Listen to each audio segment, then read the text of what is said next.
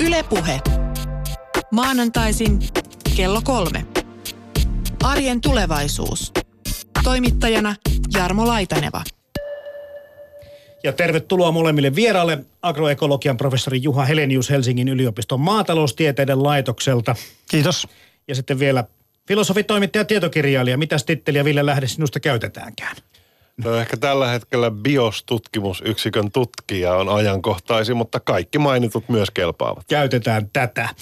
Tänään puhutaan oikeastaan ruuasta ja ravinnosta aika moneltakin eri kantilta. Tässä on viime aikoina ehkä nyt sitten ollut sirkkaleivät, heti näiden härkisten ja nyhtökaurujen jälkeen tapetilla, jos, tai ei tapetilla, vaan suoraan sanoen lautasella, jos niistä puhutaan. Mutta otetaan vähän tämmöistä kokonaisvaltaisempaa näkökulmaa koko aiheeseen siihen, mitenkä ruoka tulee riittämään maailmassa, mitkä asiat siihen mahtavat vaikuttaa tähän ravinnon riittävyyteen, sen tuottamiseen. Onko nämä ruokajärjestelmät ö, toimivia vielä 50 vuoden kuluttua? Ja miten täällä Suomessa, miten tilanne muuttuu ilmastonmuutoksen ja kaikkien muiden vuoksi. Yle.fi kautta puhe. Joo, pitäisikö kuitenkin aloittaa tämmöisellä pienellä lähtökohtaisella esittelyllä siitä, että agroekologiasta tulee tietysti mieleen aika nopeasti tämmöinen maatalous ja ehkä vähän peltokin siinä vilahtelee. Joo, kyllä ihan oikein. Agroekologia on nopeasti yleisty maailman yliopistoihin, ainakin länsimaisiin, niin tämmöisen tutkimus- ja opetusalana – 90-luvulta alkaen. Ja tota, se liittyi silloin hyvin paljon näihin maatalouden eli ruoan tuotannon ympäristökysymyksiin ja resurssikysymyksiin, resurssien riittävyyskysymyksiin. Ja sen jälkeen, nyt kun sitä on tehty, kuinka kauan tässä tulee, runsaat 20 vuotta, mikä on vielä lyhyt aika yliopistolliselle alalle – minäkin olen alan ensimmäinen professori Suomessa, Helsingin yliopistossa tämmöinen on, muissa ei vielä olekaan. Niin, niin tota, ja siellä maatalousmetsätieteellisessä tiedekunnassa on. Ja, ja just näin, että se siis niin johtaa sinne, se historia sinne maatalouteen, mutta että nykyään ruokajärjestelmien ekologinen kestävyys, tämän tyyppisiä asioita siinä yhteiskunnallisessa kontekstissa, missä ne on. Vähän tämmöistä kestävyystieteen otetta tullut mm-hmm. tähän Joo. työhön. Ja tämä ruokajärjestelmät on kyllä kiinnostava juttu senkin suhteen, kun puhutaan siitä, että asiantuntijat väittävät, että kaikki muuttuu. Ja tämäkin olisi kiva tietää, että muuttuuko se, että saatte kyllä selvittää sen tässä tunnin aikana. Mutta sitten kun puhutaan tästä BIOS-yksiköstä, niin mitäs Ville Lähde sinä siellä tutkit? Joo, BIOS-tutkimusyksikkö on tämmöinen itsenäinen, monitieteinen ryhmä, jossa on siis seitsemän ihmistä tällä hetkellä eri aloilta. Ja meidän ehkä perustehtävä näin pähkinänkuoressa on, että me pohditaan, minkälaiset ympäristömuutokset ja luonnonvarakysymykset pakottaa yhteiskuntia muuttumaan lähitulevaisuudessa. Ja fokus meillä on tietysti Suomessa, mutta meillä on kauhean tärkeää myös se, että jos puhutaan vaikka Suomen ruoantuotannosta, niin mietitään, mitkä maailmalla tapahtuvat asiat heijastuu tänne, ettei vaan ikään kuin rajata näkökulmaa Suomen rajoihin, koska se, jos joku olisi epäekologista, katkaista maailma tämmöisten keinotekoisiin rajoihin, koska asiat heijastuu yllättävän pitkiltä etäisyyksiltä toisiinsa. Mutta eikö Pohjois-Koreassa ole vähän yritetty sitä vähän heikoin tuloksin? Joo, niillä rikkaruohoilla ei oikein kansaa ruokita. Näin on. No aletaan purkaa tätä kokonaisvyyhtiä nimenomaan tästä globaalista näkökulmasta. Eli me emme täällä ole suinkaan niin kuin osattomia siihen, mitä täällä maailmalla tapahtuu. Ja puhutaan lopuksi siitä, mitä Suomessa kenties tapahtuu, millä me täällä lautasemme täytämme ja mitä me täällä tuotamme ja onko tämä oma tämmöinen niin kuin, pitäisikö meidän niin kuin hinnalla millä hyvänsä pitää näitä järjestelmiä yllä, vaikka se olisi – kuinka kallista. Mutta otetaan tästä kiinni tästä kokonaisuudesta. Ö, megatrendeistä kun puhutaan, niin ilmastonmuutos on niin monen, monen muutoksen takana ja kun puhutaan ravinnosta tulevaisuudessakin, niin puhutaanko nyt sitten ykkösvaikuttavuudesta? Joo, kyllä, kyllä tota, no mitenkään se ilmastonmuutoksessa tietysti, jos ajatellaan tätä hiilidioksidi hiilidioksidia ensisijaisena kasvihuonekaasuna, joka tätä säteilypakotetta aiheuttaa ilmakehässä, eli tätä kasvihuoneilmiötä, niin sehän on sen määränsä vuoksi sellainen. Ja metsien hävittäminen ja fossiilisten, fossiilisten polttoaineen käyttö ensisijaisesti. Ja nyt niin kuin ruoantuotannon järjestelmä kokonaisuus siis alkutuotannosta jalostukseen, kulutukseen, kaikki se ei ole siinä läheskään se suurin, suurin ö, tekijä. Ja, ja kokonaisuudessa ilmastonmuutoksesta arvioidaan, jos otetaan maan käyttö mukaan, niin – tai sanotaan näin, että ensin jos, jos sanotaan se luku, että jos maankäytön muutosta, eli sitä metsien raivaamista pelloksi ei oteta huomioon, vaan otetaan niin kuin se osuus, mikä syntyy ihan siitä pellon käytöstä, viljelystä ja eläinten kasvatuksesta, niin se on vähän toista kymmentä, karkeasti kymmenisen prosenttia tästä kasvihuonekaasupäästökuormasta, mitä ihmiskunta tekee. Jos otetaan tämä maankäytön muutos, niin sitten puhutaan jo neljänneksestä, jotkut arviot kolmanneksestakin päästöistä, mutta edelleenkään ei niin kuin leijonan osasta, mutta iso, iso merkitys. Niin kuin jokainen voi kuvitella, ruoantuotanto on niin iso, iso asia mm. koko planeetalla näin isolle väestölle. Mutta Ville, teillä taas biosilla ja sulla etenkin tämä ilmastonmuutos taitaa kulkea aika vahvasti tutkimuksessa mukana. Joo, tai oikeastaan sanoisin, että se mihin biosissa yritetään silloin, kun me vaikka luennoidaan tai tehdään tämmöisiä oman ja muiden tekemän tutkimustyön koosteita, niin me halutaan muistuttaa aina, että on päällä useita eri tällaisia isoja muutoksia. Jos ajatellaan ruoantuotantoa, niin – myöskin maailmalla hedelmällisestä viljelysmaasta muuttuu kelvottomaksi jatkuvasti tietty osa. Siis me oikeasti voidaan päätyä tilanteeseen, jossa ei riitä enää hedelmällistä viljelysmaata, jos käytetään huonoja menetelmiä. Uusiutumattomat vesivarat, ihan niin kuin huonojen kastelukäytäntöjen ja myöskin siis huonosti vettä säilyttävän viljelysmaan takia, niin nekin hupenee. Eli tavallaan on monta asiaa, jotka vaikuttaa maailman ruokajärjestelmään. Monimuotoisuuskadon varmaan. Joo, ehdottomasti vielä. kyllä moni, ylipäänsä siis niin kuin viljelylajien, mutta myös sitten se niin kuin luonnon vapaiden lajien monimuotoisuuden häviäminen. Mutta mä tuohon taustatilanteeseen semmoisen muistutuksen laittasin, että meillähän on vähän niin kuin jakomielitautinen tilanne ruokajärjestelmässä. Et yhtäältä ruokajärjestelmä periaatteessa onnistuu globaalilla tasolla tosi hyvin, koska ruokaa tuotetaan enemmän kuin sitä tarvittaisiin. On siis globaalisti katsottuna ylituotanto. Mutta se tuotanto jakautuu väärin paikkoihin. Ja sehän on selvää, että yhdysvaltalaisella ylituotannolla ei ratkaista afrikkalaisen tai Saharan eteläpuolisen Afrikan alituotannon ongelmia. Eli ruoantuotantoa tarvitaan tietyillä alueilla – tehostetusti ja toisella alueella voitaisiin ra- radikaalisti vähentää sen ympäristökuormaa. Ja tota, tämä on semmoinen, tavallaan jos puhutaan vaikka väestönkasvun vaikutuksista, niin helposti sanotaan ikään kuin sana helppona totuutena, että no tarvitaan lisää ruokaa, mm. kun tulee lisää väkeä. Mutta itse asiassa sitten monilla alueilla se ei ole pelkästään nälkä, vaikka ei johdu siitä, että ei ole ruokaa, vaan ei välttämättä ole varaa ruokaan tai on liian yksipuolista ruokaa – tai ruoan tuotannolla ihmiset ei saa elantoa, jolloin tulee köyhyyttä. Että tavallaan ruokajärjestelmä epäonnistuu ja onnistuu samaan aikaan. Se aiheuttaa ylituotantoa ja vähentää nälkää, mutta se aiheuttaa myös ruokaturvattomuutta.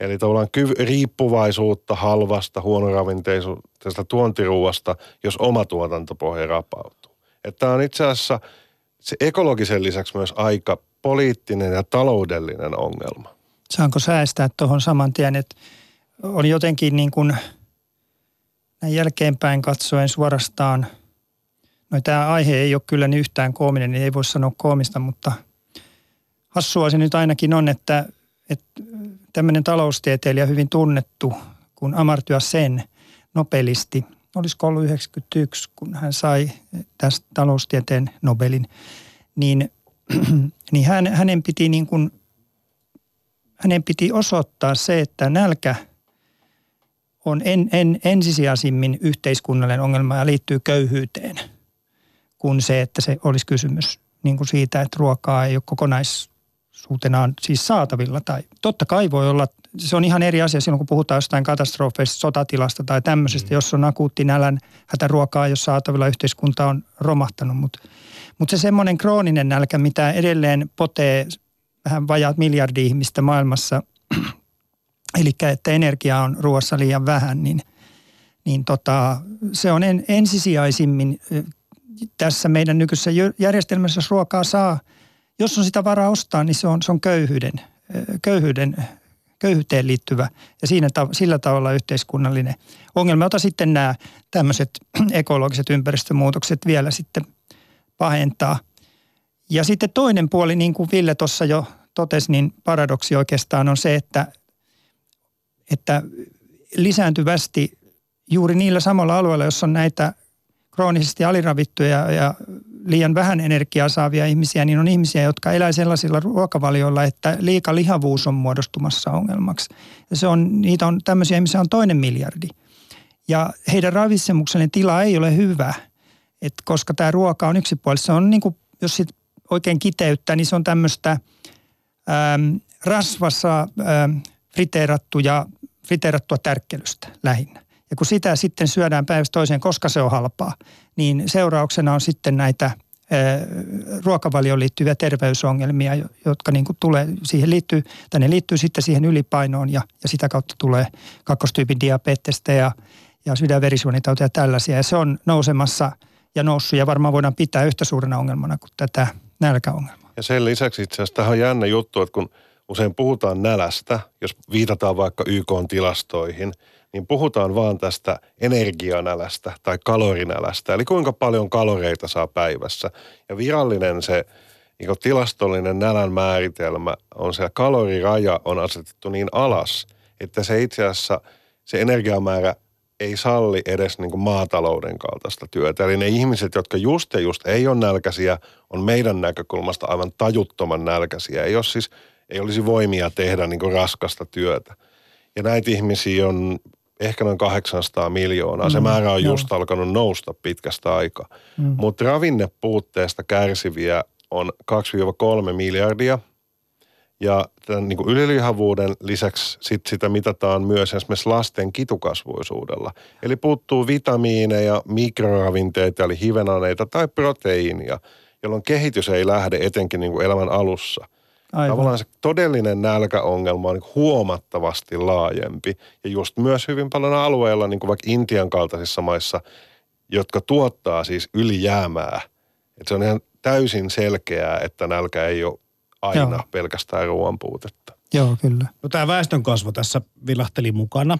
Et jos me puhutaan ilmastonmuutoksesta ja näistä, mitä sitten se tekee vesivarannoille tai, tai maaperälle, erosiosta ja muusta, ja sitten vielä kun se yhdistyy tähän väestön kasvuun, niin tuleeko nyt muita semmoisia isoja asioita mieleen, mitkä tähän kokonaisuuteen vaikuttavat? Mulle ehkä tuli ekana mieleen se, että että tota, miten vahvasti maailmalla on muuttunut tämä ruokabisnekseksi.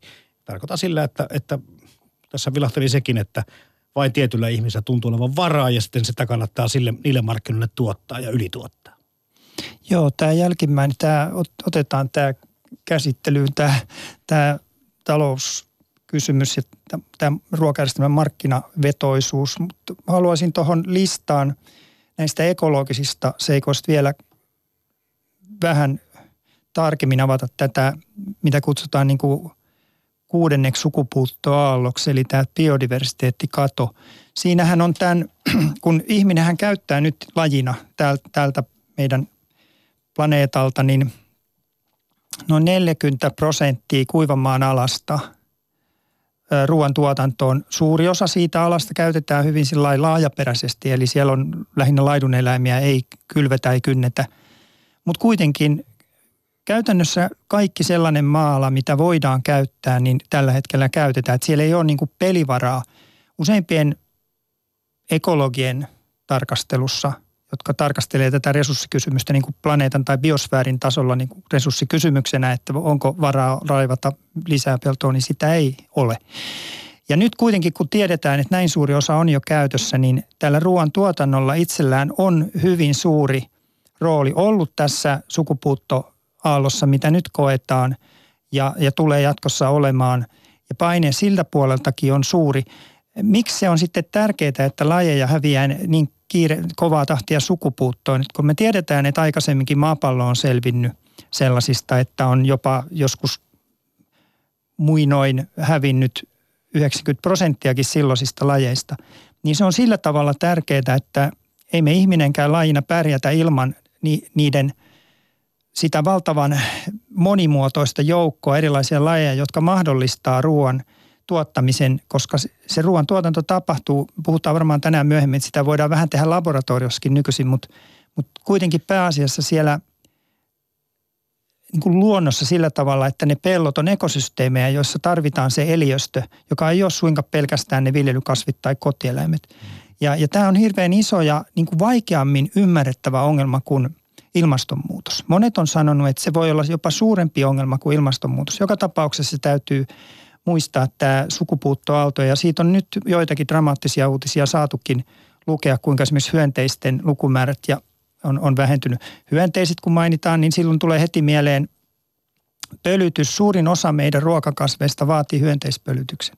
Monesti kun syödään kotimassa vihanneksia, ei, ei ajatella, tuo ajatelleeksi sitä, että sekin on joku hyönteinen on ne pölyttänyt joskus, että on syntynyt siemen, josta on voitu kylvää sitten se kasvi, mistä saadaan se salaatti tai vastaava.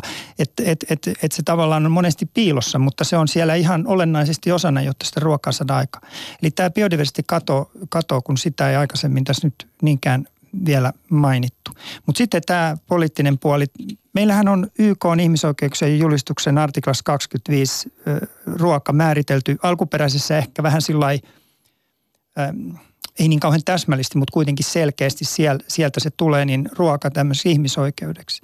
Ja nyt monet ruokapoliitikot, ruokajärjestelmää tutkivat on ehdottanut, että voisiko olla mahdollista ottaa, ottaa se oikeus ruokaan niin kuin tämän ruoan saamisen lähtökohdaksi, niin kuin tämän ruokajärjestelmän rakentamisen ja uusimisen lähtökohdaksi. Mutta mitään tämmöistä globaalia uutta ruokajärjestelmää ei ole näköpiirissä, joka olisi tekemässä niin – vaan päinvastoin yhä harvempi, yhä ylikansallisempi suuri yritys hallitsee yhä suurempaa osaa kaikesta siitä volyymista, siitä määrästä, mitä ruokaa ö, myydään ja, ja ostetaan. Et, et, et, näyttää, että tämmöinen niin kuin ruokaa oikeutena perustuva järjestelmä on vielä kaukana jossakin siellä utopian kaltaisessa hyvinvointiyhteiskunnassa, jossa ihmisen tämmöinen perustarve kuin ruoan saaminen on sitten on niin kuin tämmöinen sosiaalinen oikeus. Mä otan tästä yhden semmoisen käytännön esimerkkitapauksen, joka itse asiassa kytkee yhteen vähän tätä biodiversiteettien näkökulmaa, mutta myös sitten tätä ravintonäkökulmaa ja tätä yritys- ja talousnäkökulmaa. Afrikan etenkin länsirannikolla monien valtioiden tämmöisillä – englanniksi exclusive economic zone, eli tämmöisellä ranta-alueella, rantavyöhykkeellä, jossa on oikeus näillä valtioilla kalastaa tai valtion ka- kansalaisilla kalastaa, niin on solmittu hyvin paljon tämmöisiä kahdenvälisiä kalastussopimuksia vaikkapa Espanjan tai käytännössä EUn tai Kiinan kanssa, jolloin nämä vieraiden valtioiden alukset voi tulla, voi kalastaa, sitten niistä maksetaan niistä kaloista käytännössä keskushallinnolle ja tavallaan näyttää sille reilulta, reilulta vaihtokaupalta. Mutta se kun lopullinen seuraus siitä on se, että käytännössä sit siellä tuhoutuu paikallinen elinkeino, eli paikallinen pienkalastus, jolloin on tavallaan ensinnäkin iso määrä ihmisiä, jo, joilla ei ole enää varaa ostaa ruokaa. Ja silloin myöskin tiestissä paikallinen saalis menee jonnekin muualle. Ja hyvin usein sen niin paikallisen saaliin käytön korvaa tämmöinen tuontikala, joka on yleensä pakastettua filekalaa, ravin, hyvin kuin ravintoköyhää. Ja taas se alkuperäinen kalan käyttö on yleensä sitä, että käytetään koko kalo luineen, päineen, nahkoineen. Se on äärimmäisen ravinteikasta. Tavallaan niin samaan aikaan murennetaan ta- tuotantopohjaa, työllisyyspohjaa, ravinnepohjaa ja yleensä nämä troolarit vielä kalastaa kestämättömin menetelmin. Eli tavallaan yksittäinen tämmöinen instituutio, kun nämä kahdenväliset kalastussopimukset romauttaa sitä koko paikallista ruokajärjestelmää. Ja siihen se poliittinen tahto tehdä toisenlaisia tai luopua esimerkiksi tällaista sopimuksista, niin se on EU-ssa vaihdellut. Välillä ne kiellettiin ne sopimukset, nyt, nyt niitä tehdään taas. Joo, tota, tässä tulee vaan mieleen tämmöinen niin kuin, ö, yhtäkkiä ajatus siitä, että – ei tarvitse mennä kuin kuuhun ja jos siellä olisi tämmöinen puolueeton tarkkailija ja katsoisi, mitä me tehdään täällä. Että toisella puolella maapalloa on nälkä ja miljardi nälähätää ja toisella puolella miljardi ylipainosta, niin se näyttää, näyttäytyy niin kuin kauempaa katsottuna aivan hullun hommalta, että miten tämmöiseen ollaan ajauduttu. Joo, muistetaan se, mitä Juha sanoikin, että itse asiassa klassisesti ylipainohan on sekä rikkaiden että köyhien ongelma. Kyllä, joo, kyllä. kyllä, totta. Joo, se on, mutta et nykyään nyt, nythän on sitten meidän hyvinvointi jo sillä mallilla, että eihän se ole edes enää mikään statuksen merkki, että on sitten runsaasti painoa. Kyllä. Et nyt, nyt pikemminkin niin kuin semmoinen solakkuus ja urheilullisuus viestii siitä, että on varaa hyvään ruokavalioon ja ehkä liikuntaharrastuksiinkin ja tällaista, että se on muuttunut meillä länsimaisessa yhteiskunnassa tai tämmöisessä vauraissa yhteiskunnassa. Mutta kyllä toi kuu, kuuvertaus on, on osuva ja, ja kyllähän kun kuuntelee näitä, näitä astronautteja ja, ja kosmonautteja, niin kyllä heidän, heidän tota yhteinen ylein, yleensä heidän kokemus on ollut, että, että nämä ihmisen touhut niin näyttäytyy aika – hassuina, kun niitä pääsee sieltä avaruudesta käsin katsoa tätä meidän ainutlaatuista kaunista planeettaa, että, että miten täällä eletään. Itsellä välillä tuntuu, että nämä kysymykset on niin kuin liian suuria, että tulisi hiipis vähän pessimismi, mutta kyllä tässä on globaalissakin, jos ajatellaan että pelkästään tätä ruokatilannetta ja siitä haastetta tuottaa kestävästi kasvavalle väestölle. Totta kai väestön kasvu – on hirveän tärkeä asia. Se on hiukan tapu, sitä on vaikea tarttua.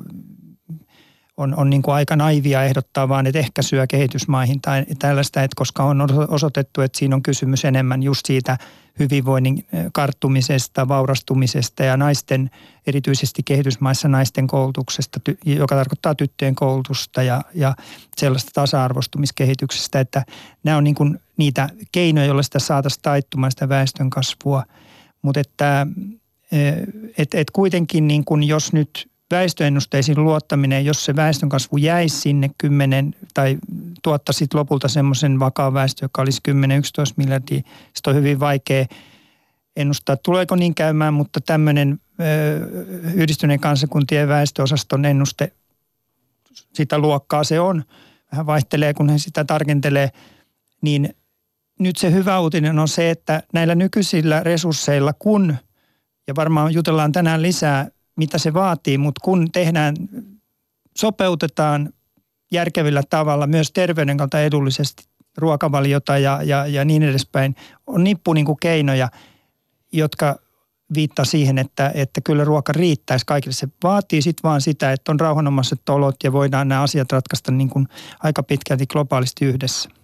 Ja tämä itse asiassa linkittyy hyvin siihen, mitä sä puhuit biodiversiteetin, luonnon monimuotoisuuden merkityksestä, koska juuri niillä alueilla, millä on nopea väestön kasvu ja jossa on erilaisia nälkäongelmia, niin siellä helposti on se tarve va, niin kuin raivata tämmöistä marginaalista huonoa viljelysmaata käyttöön, koska olemassa olevalta viljelysmaalta ei saada niin hyviä satoja kuin olisi saatavissa – Eli tavallaan se ei ole viljelysmaan puute, vaan se on enemmänkin tämä ikään kuin sato kuilu, josta kuilu, usein joo. puhutaan. Joo.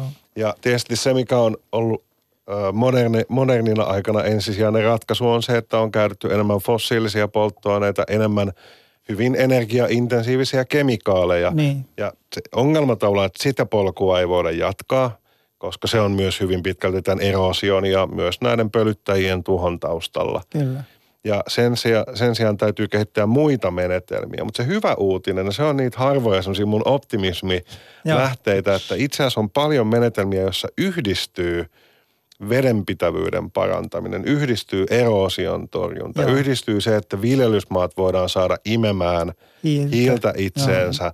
yhdistyy esimerkiksi vaikka metsäpeltoviljelyn kaltaisessa niin niin. tämmöinen biodiversiteetin lisääminen Kyllä. pelloilla. Joo. Ja se voi myöskin parhaimmillaan vähentää taloudellista riippuvaisuutta investoinneista ja lainoista, kun ei tarvita niin paljon mm. lannoitteita tai torjunta-aineita. Kyllä. Ja silloin tavallaan se, kun usein just viitataan vaikka siihen YK-laskelmaan, että vuoteen 2050 tarvitaan 50 prosenttia tai 40 prosenttia tai 70 niin. prosenttia enemmän ruokaa – niin mm. sitten ajatellaan, että tämähän on mahdotonta. Kun se nyt kuulostaa hei korvaan niin. ihan käsittämättömän. Kyllä, sitten kyllä. se taustalla niin on. on se, että meillä on nyt se toimimaton järjestelmä, Joo. joka niin. hukkaa systemaattisesti ruokaa ja tuottaa sitä tehottomasti siellä, missä Kyllä. sitä puuttuu ja liian tehokkaasti niin. siellä, missä on sitä liikaa. Että parametreja ja käytäntöjä Kyllä. muuttamalla – se itse asiassa voi nykyisellä viljelypinta-alalla ihan hyvin onnistua. Kyllä, ja tämä oli just semmoinen, tämä on semmoinen keskeinen viesti, joka on monissa eri tutkimuksissa tullut.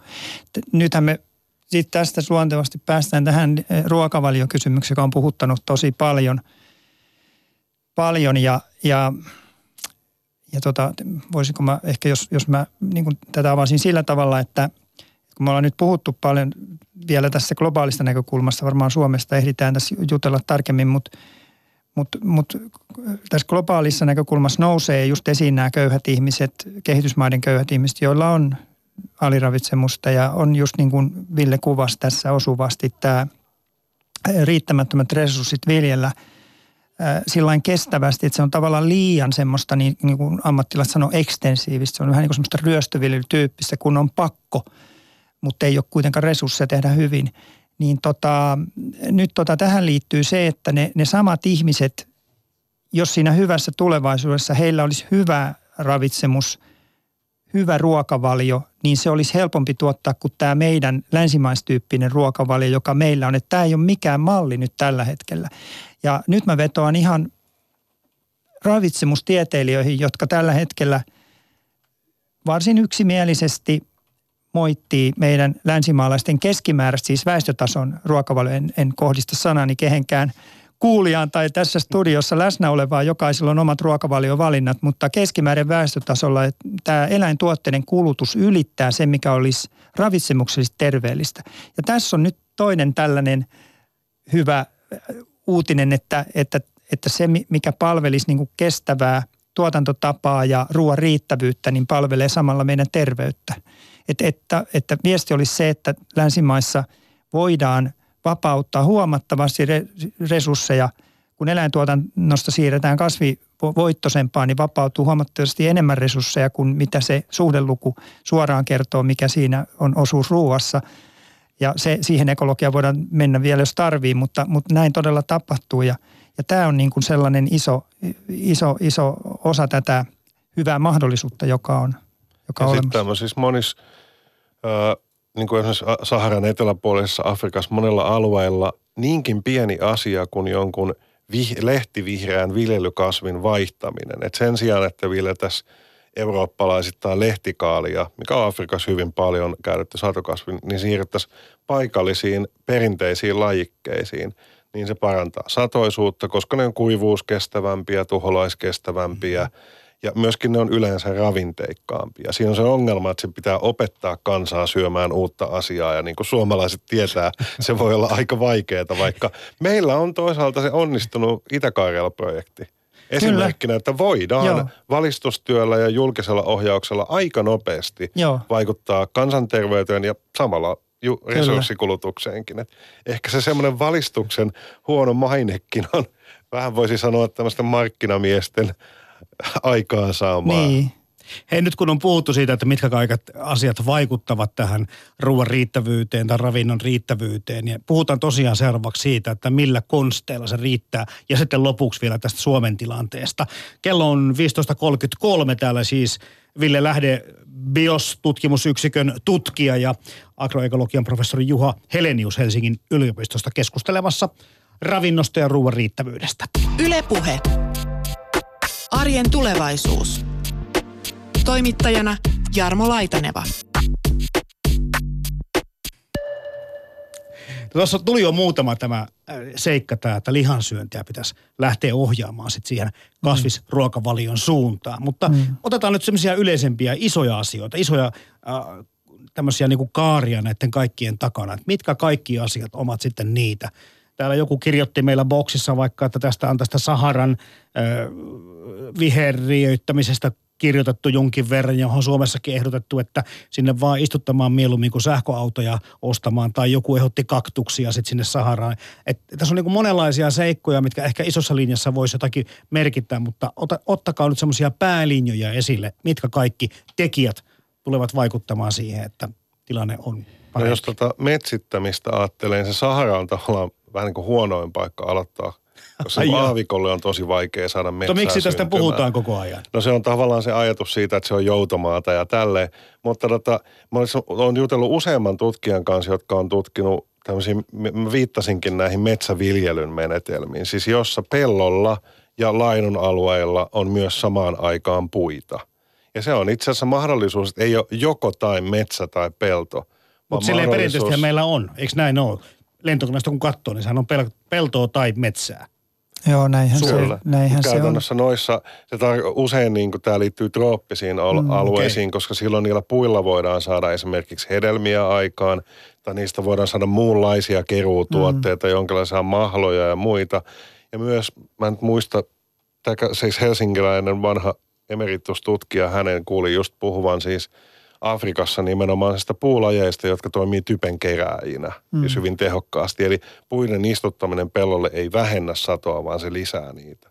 Joo. Täällä myös äh, kans muutama kuukausi sitten kuuntelin paikallisen professorin puhetta siitä, kun hänen tutkimusryhmänsä Afrikassa rokottaa peltoihin bakteereja tai erilaisia pieneliöitä. Eli yritetään köyhtyneestä ja kuolleesta maanperästä niin elvyttää uudestaan sellainen, joka sitoo ja kierrättää mm. ravinteita tehokkaammin. Ja tämä itse asiassa on nostanut satotasoja yhtä paljon kuin se, mm. että sinne olisi ostettu tämmöisiä synteettisiä lannoitteita, mm. jotka olisi jatkanut sitä maanperän mm. köyhtymisen kierrettä. Joo, kyllä. Että tällaisia ko- konsulttikielellä win-win ratkaisuja kyllä löytyy. Kyllä löytyy, joo. Mä komppaan kovasti tota. Jos kirjallisuutta haluaa etsiä, varsinkin vieraskielistä kirjallisuutta aiheesta, niin, niin näistä usein puhutaan nimellä agroecological methods englannin kielellä, agroekologiset menetelmät. Et se ei ole niin kuin luomua, mutta siinä on paljon sen tyyppisiä piirteitä. Ja, ja yksi on just tämä olennainen asia on tässä, tässä se, että, että esimerkiksi tämä ravinne, siis viljelykasvit, kasvien tarvitsemien ravinteiden, alkuaineravinteiden talous järjestetään niin kuin kierrätyslannoitteilla, jolloin samalla tulee niin kuin vahingossa laitettua myös hiiltä peltoon takaisin. Ja jokainen, joka on vähänkään maan kanssa ollut tekemis viljelyn kanssa tai on puutarhahoitaja tai näin, tietää, että semmoinen muheva musta multa on hyvän sadon edellytys. Ja jos se köyhtyy, niin kuin meillä tällä hetkellä Suomessakin köyhtyy no, viimeisimmän tutkimuksen mukaan, niin ö, ö, noin 2500 kiloa per hehtaari meidän mineraali, mineraalimaalta häviää puhtaaksi hiileksi laskettuna vuodessa. Sehän on sitä, maaperän orgaaninen aines on sitä, jossa se hiili on kiinni. Se on samalla se viljavuuden edellytys ja, ja maan hyvän ravinnetalouden, maan hyvän vesitalouden, maan muokkautuvuuden, hyvän juurten kasvun edellytys. Ja nämä menetelmät, että Ville kuvasi, ne on, ne on sellaisia just, jotka tota, on sitten tässä yhtälössä mukana.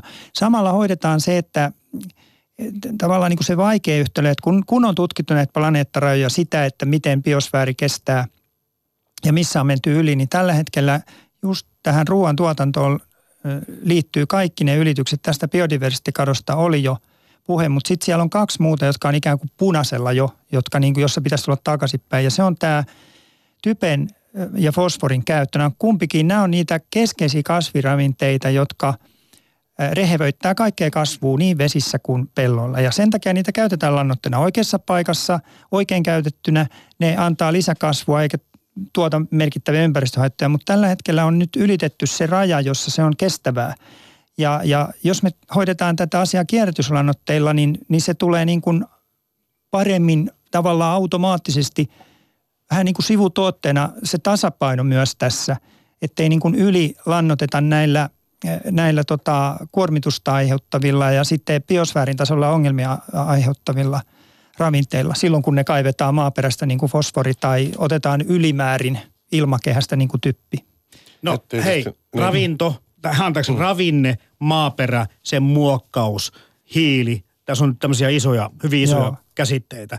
Jos tähän lisätään vielä, niin tuleeko teille mu, mu, ni- Joo. nimenomaan tämmöisiä isoja yläkäsitteitä vielä mieleen näitä No kyllä lisäksi? itse asiassa joo, tota, kun tuossa oli, mainittiin jotain eläintuotteiden asema ja Kyllä. varmaan on tullut kysymyskanavallakin siitä jotain sanottavaa, niin sehän ei siis tarkoita sitä, että esimerkiksi eläintuotteiden käyttö pitäisi lopettaa kokonaan. Mm-hmm.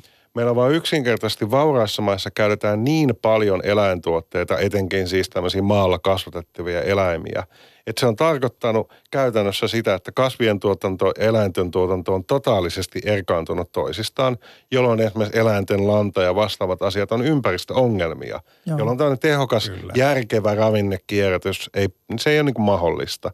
Ja ainoa keino niin kuin tuoda eläintuotanto kestäväksi osaksi on vähentää sen volyymiä ja yhdistää se takaisin siihen kasvituotantoon. Kyllä. Silloin vaan ei voida syödä niin paljon lehmää tai sikaa tai kanaa tai muuta. Tai eli maitoa tai juustoa. Niin, eli Niin. ne, ne niin palaa pienemmäksi osaksi juhlaruuaksi tai sitten tämmöiseksi niin pari kertaa viikossa tasolle.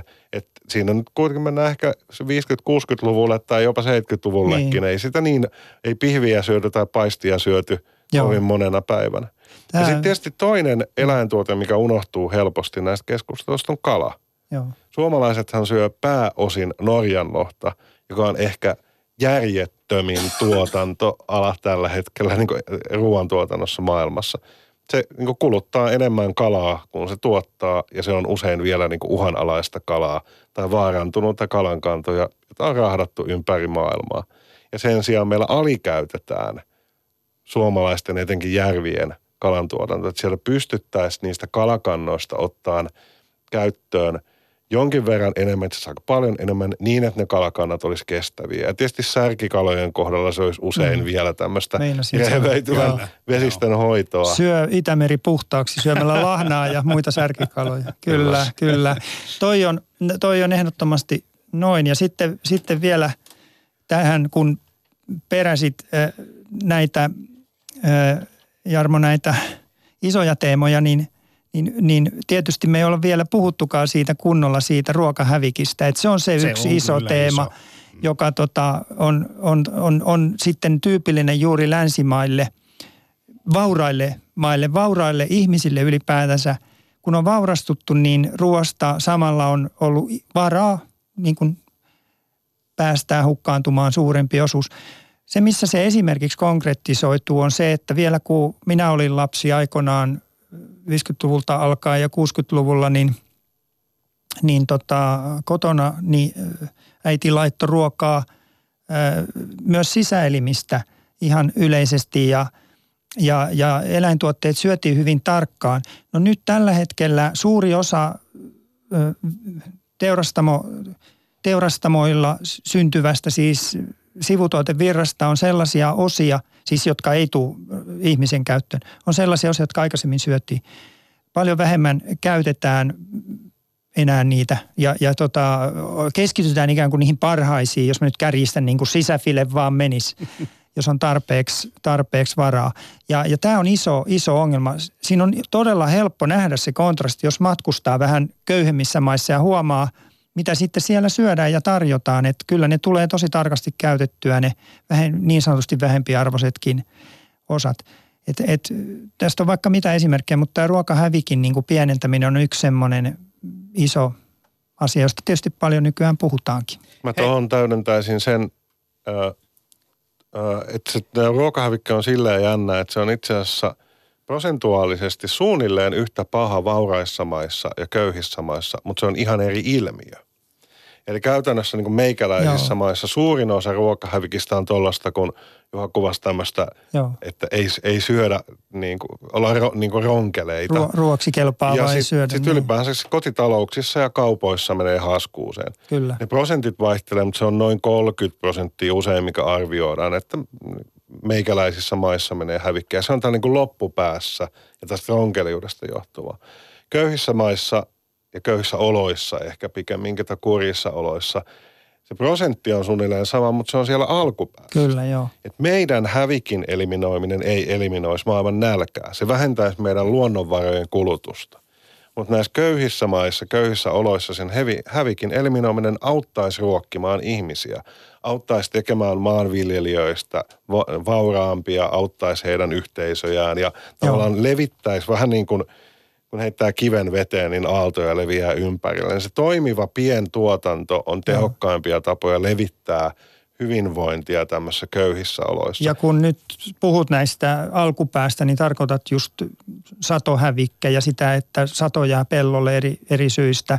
Ei voida korjata varastointihävikkejä, kun ei ole teknologioita ja on pitkät Ja myöskin Ei ole. tämmöisiä siis Joo. ö, niin kaupan esteitä. Tavallaan tämä ruokakysymys on Joo. jännä, että sen hoitaminen vaatisi yhtäältä oikeuksia tehdä kaupan esteitä, tai esimerkiksi niin tämmöistä ruoan dumppaamista, halpatuontia va- vasten, mutta toisaalta on semmoisia haitallisia kaupan esteitä, niin kuin vaikka monissa Afrikan maissa, että valtioraja mm-hmm. on tuossa 10 Mm. kilometrin päässä ja sä et saa myytyä sen yli ruokaa, vaikka viljelijä, vaikka siellä olisi niin ihan hirveästi ihmisiä ostamassa. Tämän kaltaiset niin järjettömät esteet usein aiheuttaa systemaattista hukkaa myöskin. Kyllä. Palataan kotimaahan pikkuhiljaa tuolta maailmalta. Meillä on vartti aikaa nimittäin, hyvät herrat.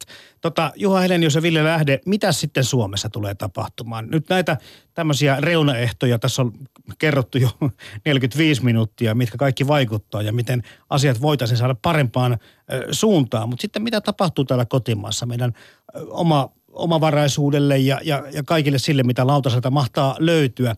Tätä täälläkin kävi jossakin, tuli kommenttiboksi, että tämä pitäisi ajaa tämä meidän maatalous alas. Ja tätä kuulee ainakin, että tukiasta pitäisi vähintään lopettaa. Mutta sitten taas toinen puoli, joka katsoo pidemmälle, niin on sitä mieltä, että niin isoa rahaa ei ole maailmassa olemassa, että Suomen kannattaisi ruokatuotannosta luopua. Eli omavaraisuus on niin kuin tärkein asia suurin piirtein, mitä voi olla. Minkälaisia kannanottoja tähän? No se on siis olennaista on se, että me ei voida miettiä tulevaisuuden ruoantuotantoa Suomessa sellaisesta tilanteesta käsin, missä me nyt ollaan. Mm-hmm. Koska ruoantuotannon pitää muuttua kaikkialla maailmassa, sen pitää kuluttaa vähemmän fossiilisia polttoaineita. Menetelmien pitää muuttua, niin kuin tässä on puhuttu. Mutta sitten ilmastonmuutos ja myös esimerkiksi uusiutumattomien vesivarojen – hupeneminen tarkoittaa, että niillä alueilla, missä nykyisin tehdään paljon ylituotantoa, niin kuin vaikka Yhdysvaltain keskiosissa, tietyillä Australian alueilla, tietyillä Etelä-Amerikan alueilla, tuotanto tulee heikkenemään. Vaikka ilmastonmuutos saataisiin jotenkin kuriin, niin niin se vaan nyt näyttää. Ja on että, jo. Niin, se heikkenee ja heikkenee entisestään. Se tarkoittaa, että Suomen kaltaiset maat, joilla on varaa hankkia ruokaa tai hankkia rehua – tämmöisiä niin kuin sanotaan tuotantopanoksia, niin kuin rehua tai lannoitteita tai muuta, niin niitä ei välttämättä olekaan tarjolla.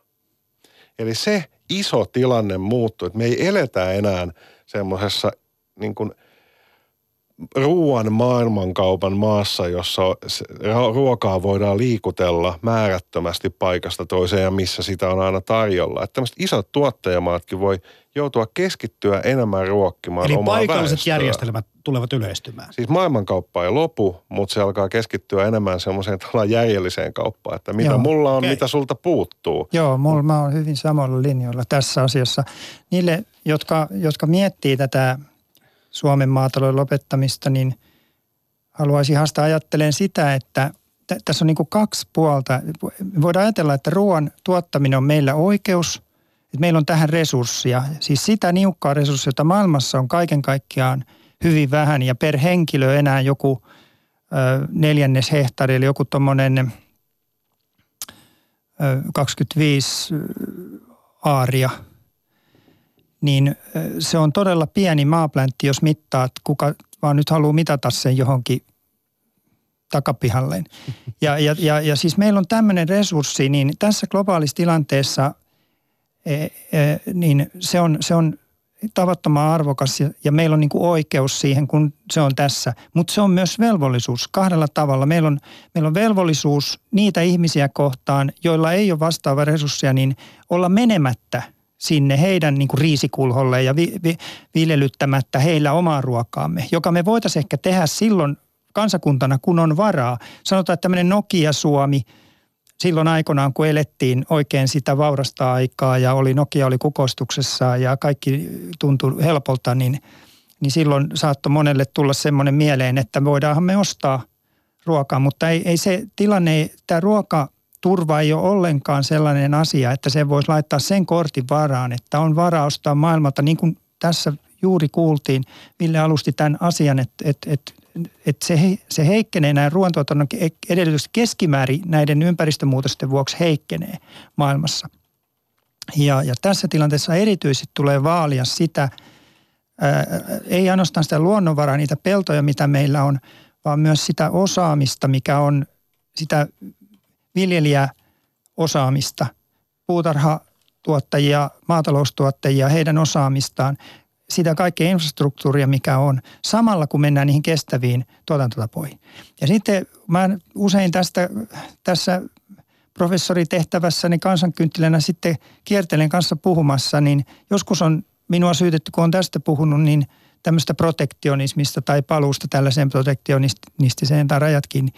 Nimenomaan ei, että mä oon just sitä mieltä, että tällaiset, se, se tulevaisuuden visio on tällaiset paikalliset ruokajärjestelmät, jotka on niin kuin verkosto maailmassa, jossa syntyy samalla semmoista, muotisana on resilienssi, syntyy semmoista sitkeyttä, että meillä on hyvin hyvää, kestävää, ekologisesti hyvää tuotantoa eh, joka paikassa, missä sitä voidaan kestävästi tehdä ja, ja, ja ruokaa myydään ja ostetaan.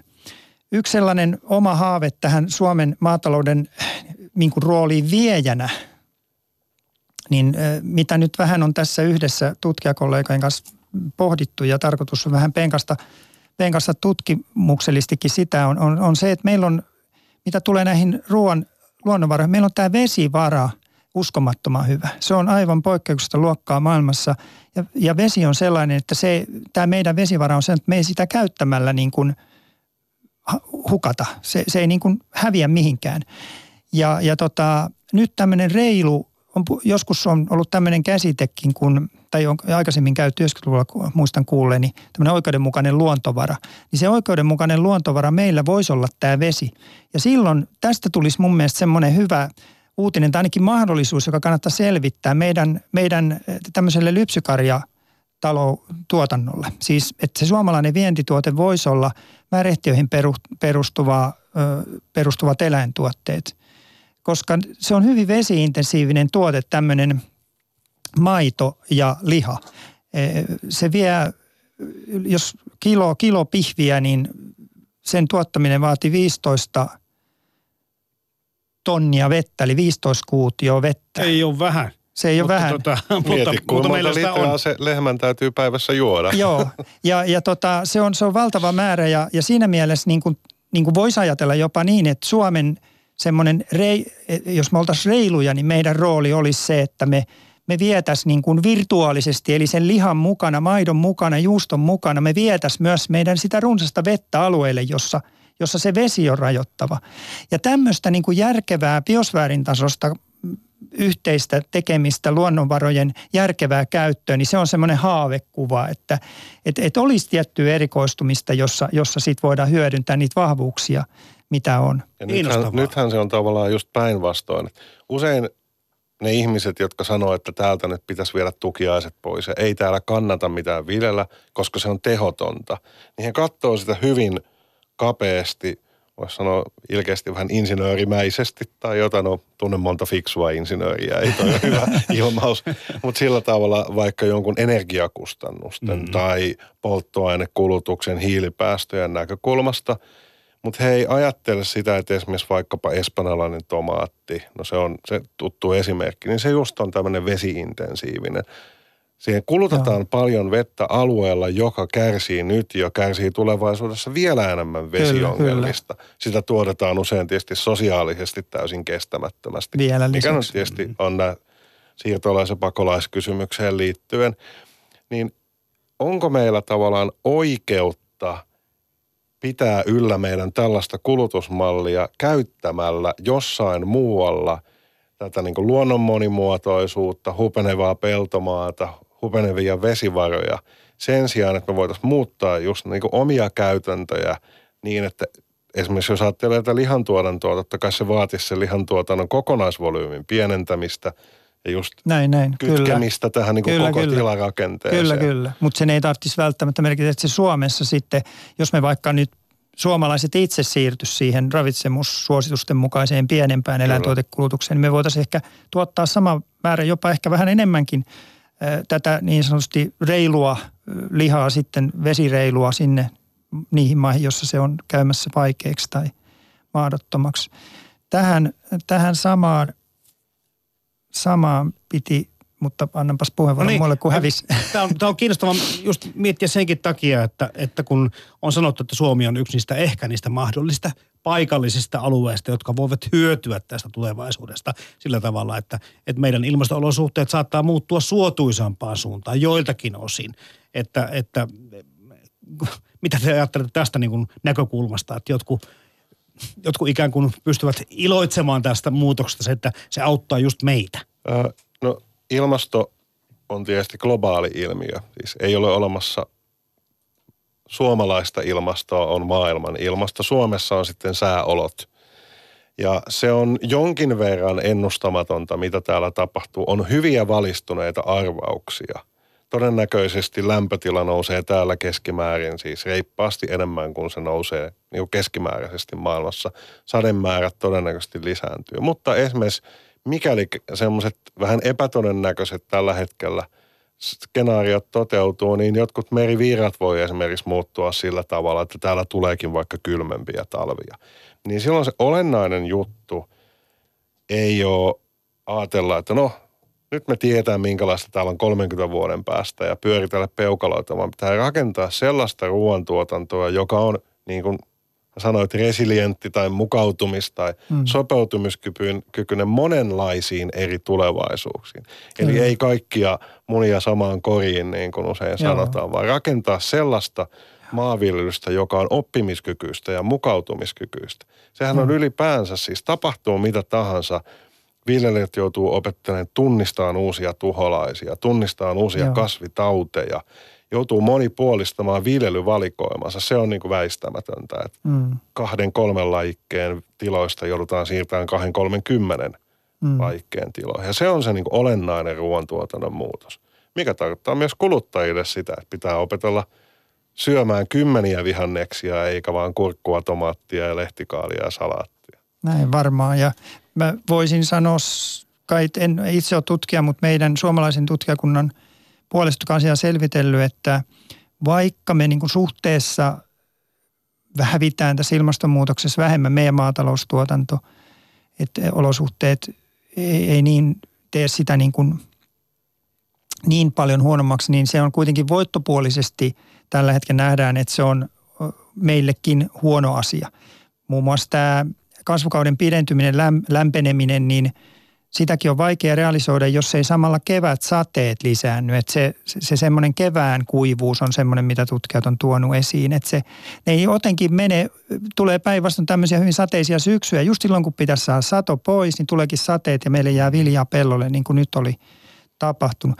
Mun piti vielä, mä sain mieleni takaisin lyhyesti ton, ton tota keskustelun tästä tästä siis, onko oikein ulkoista sitä ruoantuotantoa muihin maihin, niin Ruotsista, että tästä on keskusteltu aika paljon ja, ja siellä on, siellä on niin kuin hyvin pitkällekin nyt herätty siihen, että, että ei ole oikein viedä sitä ruoantuotantoa mui, mui, muihin maihin, mahdollisesti ja enenevästi kehitysmaihin ja, ja sitten samalla aiheuttaa siellä niitä ympäristövaikutuksia, vaikka tavallaan oma luonto ja oma tuonnonvarat paikallisesti säästyy, niin aiheuttaa ympäristövaikutuksia. Samalla sitten kuitenkin näiden ympäristövaikutusten lisäksi, niin jos ulkoistetaan sitä ruoantuotantoa, niin todellakin mennään niin kuin siihen yhteiselle tai sille globaalille ruoka-astialle ja joku siinä häviää. Mm. Että kyllä se, kyllä se oma maatalous on ehdottoman tärkeä. Ja sitten toisaalta sen sijaan, että mentäisi toisen riisikulholle, niin voi olla äärimmäisen hyvä ostaa toiselta jotain kestävästi kyllä, kehitettyä kyllä. teetä tai kahvia Joo. tai rannikkokalastettuja äyriäisiä tai muuta, jotka oikeasti ruokkii työllisyyttä Joo. ja ruokkii kestävää kehitystä on vähän paluuta myöskin vanhaan nyt, kun mä kuuntelen tätä molempia, se, että, että ikään kuin semmoinen, en mä sanota kyläyhteisöllisyys, mutta kuitenkin semmoinen, että, että minä olen teen palveluksen sulle ja sinä minulle, tai että olemme niin. tälleen niin kuin hyvällä tavalla riippuvaisia toisistamme, niin se on vähän tämmöistä kaikua menneestä. No se oli se ihanne mm. kuva. niin, tai ehkä se ihanne on se, että onnistutaan naittamaan yhteen menneisyyden hyvät puolet ja meidän niin kuin uuden tietämyksen hyvät puolet niin, sen sijaan, että käytä semmoista kädenvääntöä teknologia versus primitiivinen tai Joo. luomu versus tehotuotanto. Näin, näin. Ei se tulevaisuuden Aivan. resepti ei tuole kumpikaan niistä. Ei, kyllä se on jotain muuta. Että ei tässä nyt vanhaa varmasti jo mennä siis ainakaan missään huonossa mielessä kukaan halua eikä, eikä semmoista paluuta. Mutta to, to, totta se, että tämmöinen tietynlainen yhteisöllisyys varmasti tässä tulisi korostua, joka on niin kuin tämmöistä globaalia kansalaisuutta sitten myös. Ruokakansalaisuudesta puhutaan semmoisena tärkeänä asiana, että ruoka, ettei koe itseään vaan kuluttajana, vaan ot, tavallaan kantaa jo ruoan kauttakin voi ottaa asioihin, niin, niin tota, kyllä tämä on myös globaali kysymys. Ja siinä tulee tietysti, lyhyesti sanon myös se mahdollisuus, että ruoan itse kasvattamisesta voi tulla isompi osa myös suomalaisten arkea, Ei niin, että kattoviljelmällä tai jossain muualla itsensä ruokittaisiin kunnolla, mutta voi täydentää ruokavaliotaan niin, että se viljelmä voi samalla tä- täyttää jotain muita tehtäviä. Kyllä, kyllä. Ravinteiden kierrätystä, huleveden torjuntaa ja Kyllä, niin edelleen. Tämä pitää ottaa Kyllä. oman lähetyksen aiheeksi. Se on Kyllä. sen verran kiinnostava ja aika isokin kakku sitten. Kiitoksia Ville Lähde biostutkimusyksiköstä ja agroekologian professori Juha Helenius Helsingin yliopistosta. Ylepuhe. Maanantaisin kello kolme. Arjen tulevaisuus. Toimittajana Jarmo Laitaneva.